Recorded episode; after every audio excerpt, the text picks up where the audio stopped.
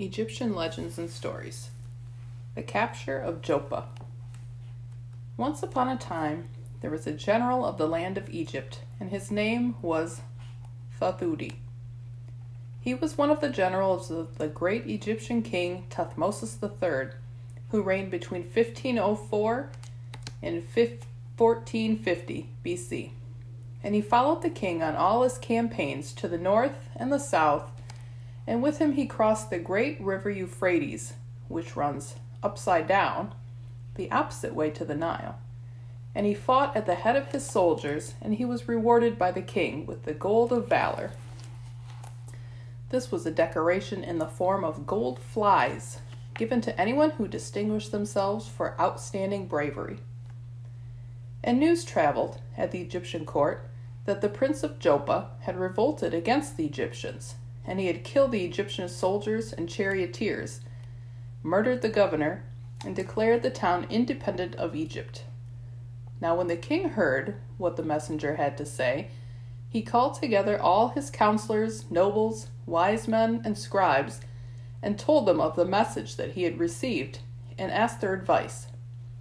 Then Thuthuti rose up and said, O king, of whom he life, health, and strength, the usual way of Egypt, addressing an Egyptian ruler. Command that I be given a troop of foot soldiers of the land of Egypt, and a battalion of charioteers, and I will bring the king of Joppa to account. But to help me in this difficult task, I must be given the harpesh, sword, of the king, because without its help, I will not be able to overcome the enemy. Then the king arose and said, it is an excellent thing that you have said. And the great sword was given to him, and foot soldiers, and charioteers, even all he had asked for. Then he set out, and after many days he arrived in the land of Jahi, where Joppa was. He prepared to take the city, and he caused many sacks of skin to be made that would hold a man, and he prepared many fetters, and five hundred large jars of pottery big enough to hold a man. Then he settled outside the city of Joppa and prepared to take the city by his stratagem. Thuthuti sent a message to the man of Joppa, the king, saying, I am Thuthuti, the general of the infantry of the land of Egypt, and I have followed his majesty, the king of Egypt, to the north and south, to the east and the west, now the king of Egypt has become jealous of me because of my many victories in his service. And I have escaped from Egypt with his great sword, and if you like, I will give it to you, and also give you all the infantry and charioteers of the land of Egypt that are with me, the followers of the brave ones of the army of Egypt. When the man of Joppa heard this, he knew that Thuthuti was one of the great ones of the land of Egypt he had heard of his many victories, and he believed all that he said. So he told Thuthuti, I will give you of the best of the land of Joppa if you give me the great sword of the king of Egypt, on whom be life, health, and strength. The man of Joppa came out of his city into the camp of Thuthuti with his men. And when he came, he asked to see the great sword of the king of Egypt. He longed to possess it more than anything else because he thought that when he possessed it, he would be invincible and would defeat his enemies. Now, Thuthuti had hidden the sword among the sacks of forage of the chariot horses, so that the man of Joppa could not see it. Thuthuti filled two of the large jars with treasure, and he showed to the man of Joppa and said, I have 500 of these jars full of treasure, and you could have them all when I come to you. But the other 498 jars had been filled with the best of the soldiers of the land of Egypt, and the weapons of their bearers. And he said, Let us send these as an earnest of my good will to you into your city. Five hundred of the soldiers of the land of Egypt were in the jars and one hundred of the soldiers were carrying them, two to each jar. And they entered straightway into the city of Joppa, by order of the king of Joppa. When they were within, the soldiers put down the jars, and out of them stepped the four hundred and ninety eight soldiers.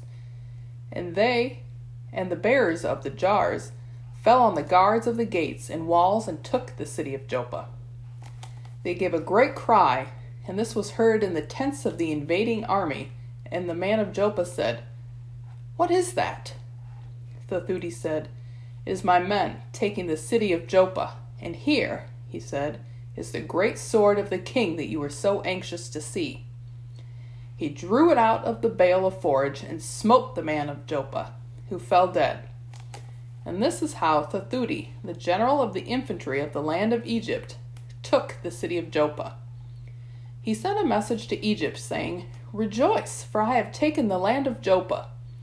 Send then men to take these people to Egypt as captives. Then you shall fill the house of Amun Ra, king of the gods, with servants and slaves, and that the treasures of Joppa shall go to adorn his temples and your palaces. This account was written down by the scribe whose duty it was to write down the records of the victories of Egypt, and he wrote it all and made a fair copy, and it has survived till this day, to tell the story of how Thuthuti, the general of the king of Egypt, on whom be life, health, and strength, took the city of Joppa by a stratagem. The Sphinx and the King's Dream. Once upon a time, there was a king called Tuthmosis. He was not the great king of that name who had ruled Egypt, but his grandson.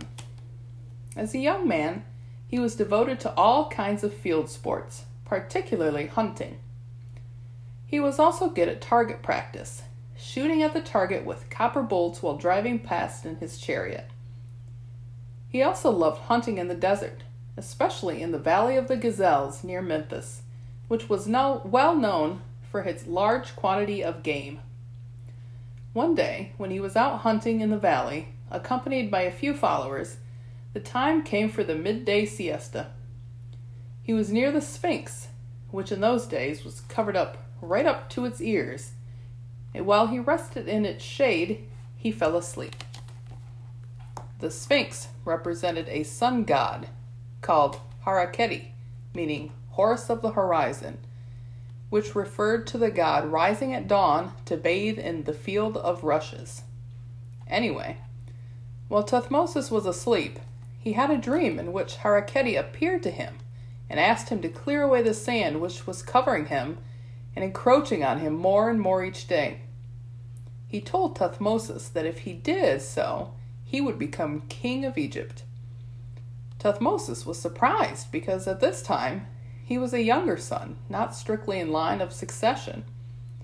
When he woke up, he ordered offerings to be made to the god, and had all the sand cleared away from the Sphinx. In due course, Tuthmosis did become king of Egypt and reigned for eight years.